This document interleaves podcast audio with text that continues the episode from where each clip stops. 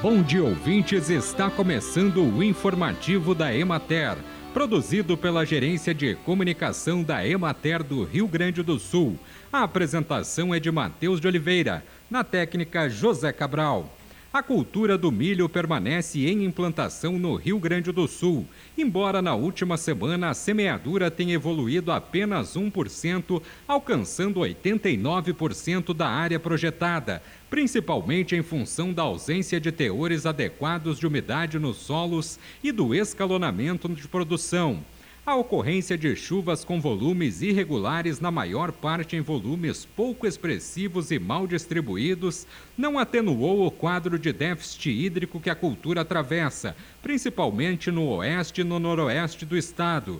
A amostragem realizada no dia 8 de dezembro em 416 municípios apontou redução próxima a 7% na estimativa inicial de produtividade, que passou de 7.337 para 6.845 quilos por hectare a redução ocorre nas regiões administrativas da Emater de Bagé, que atinge cerca de 25%, de Santa Rosa com aproximadamente 15%, e nas de Frederico Westphalen e Juí, que se aproximam de 10%. Nas demais regiões ainda não foram contabilizadas perdas ou onde ocorreram não interferem na média regional até o momento. O milho para a produção de silagem também está em implantação. Estima-se que 66% das lavouras tenham sido semeadas.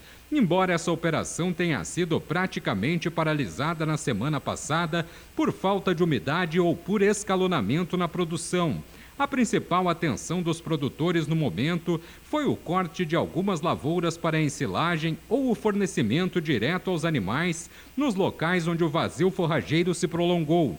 Do mesmo modo que a produção para grãos, há uma consolidação de perdas, principalmente nas regiões administrativas da Emater de Santa Rosa, com cerca de 20%, e nas de Frederico Westphalen e Ijuí, com aproximadamente 15% na redução de produtividade.